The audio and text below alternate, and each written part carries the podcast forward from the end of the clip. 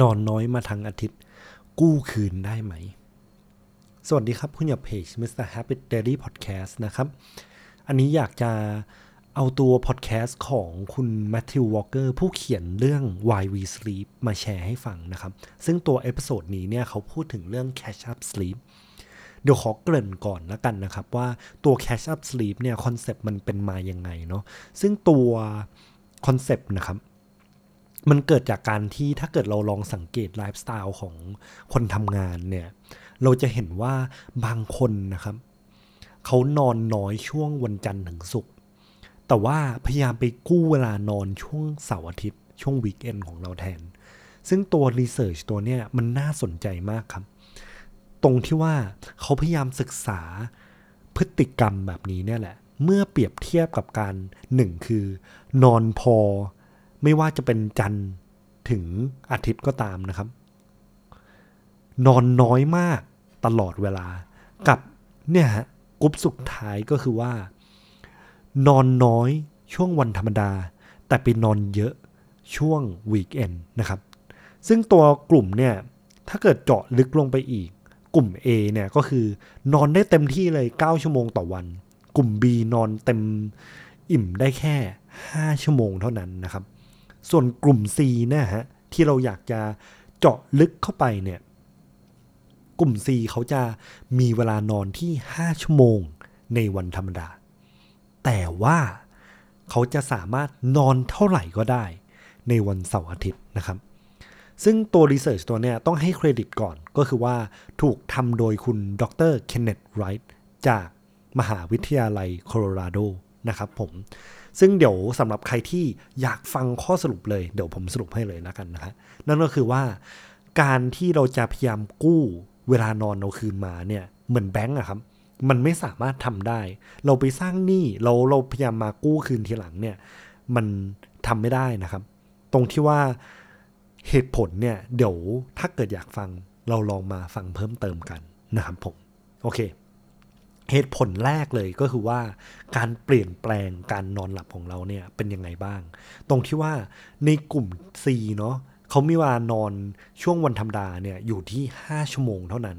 นะครับผม ซึ่งเขาลองมาคำนวณเวลานอนที่หายไปเนี่ยทั้งอาทิตย์นะครับ มันหายไปประมาณ 12 ชั่วโมง เมื่อเปรียบเทียบกับ ระยะเวลานอนที่เขาแนะนำกัน ซึ่งอยู่ที่ประมาณ 7-9 ชั่วโมงนะครับผมอะมันหายไป 12 ชั่วโมงเนาะสิ่งหนึ่งที่เขาพยายามทำก็คือว่าอะช่วงเสาร์อาทิตย์ คุณนอนเท่าไหร่ก็ได้เลยเป็นบุฟเฟ่เลย เต็มที่เลยนะครับ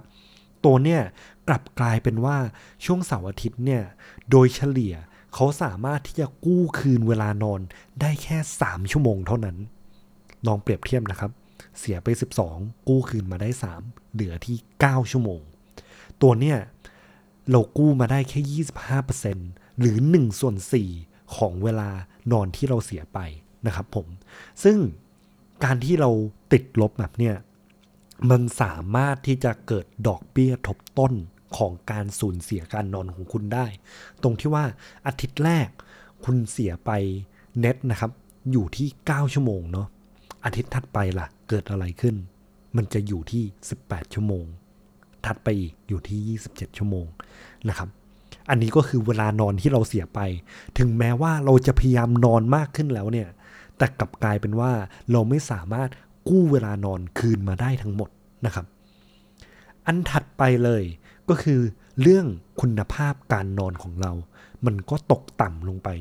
ตรงที่ว่า โซนหนึ่งที่สำคัญมาก มันคือโซน deep sleep หรือช่วงเวลาที่เรา recover นะครับ ถ้าเกิดขยายความนิดหน่อยเนี่ย คือ deep sleep การหลับลึกของเรานะครับ มันเป็นส่วนหนึ่งของการนอนเนาะมันมีเฟสอื่นๆ เช่นกัน อย่างเช่น rapid eye movement หรือช่วงที่เราคล้ายฝันนะครับผม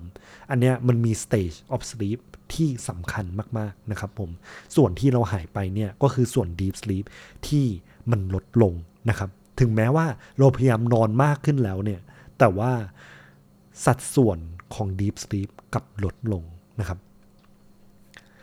อันถัดไปเลย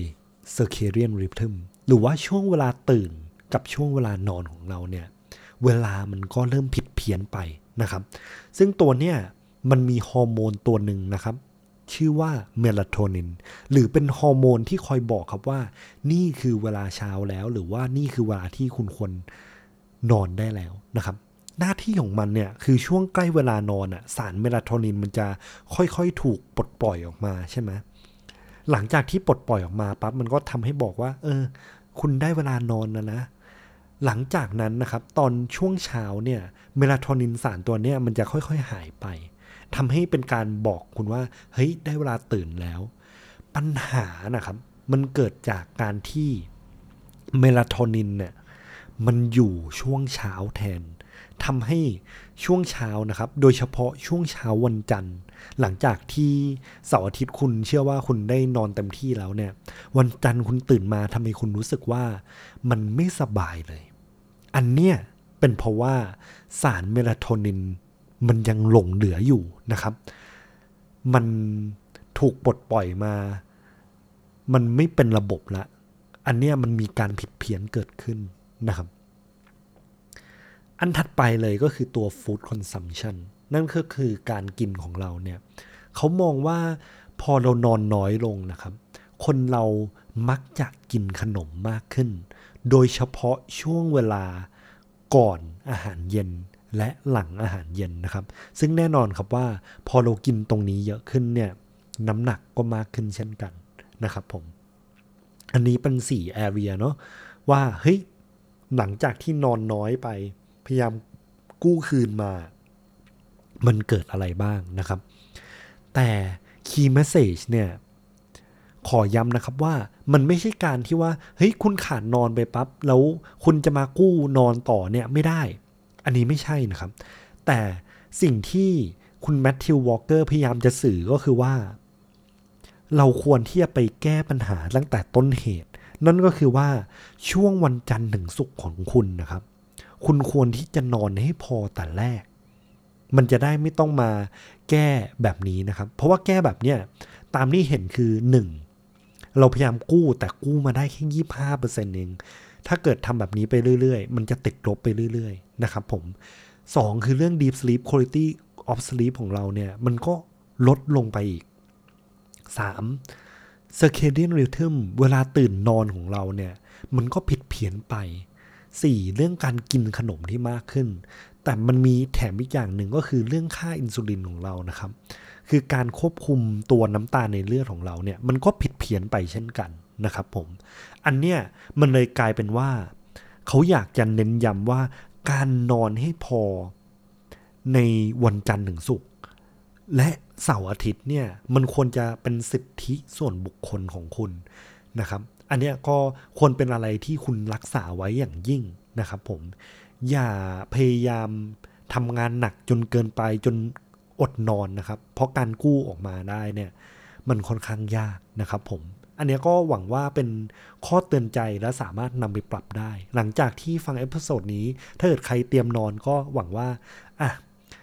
เชียร์ให้ได้นอนเร็วขึ้น เชียร์ให้ได้นอนเต็มที่มากขึ้น นะครับ แล้วก็แน่นอนครับว่านิสัยเล็กๆทำได้ทุกวัน เพราะ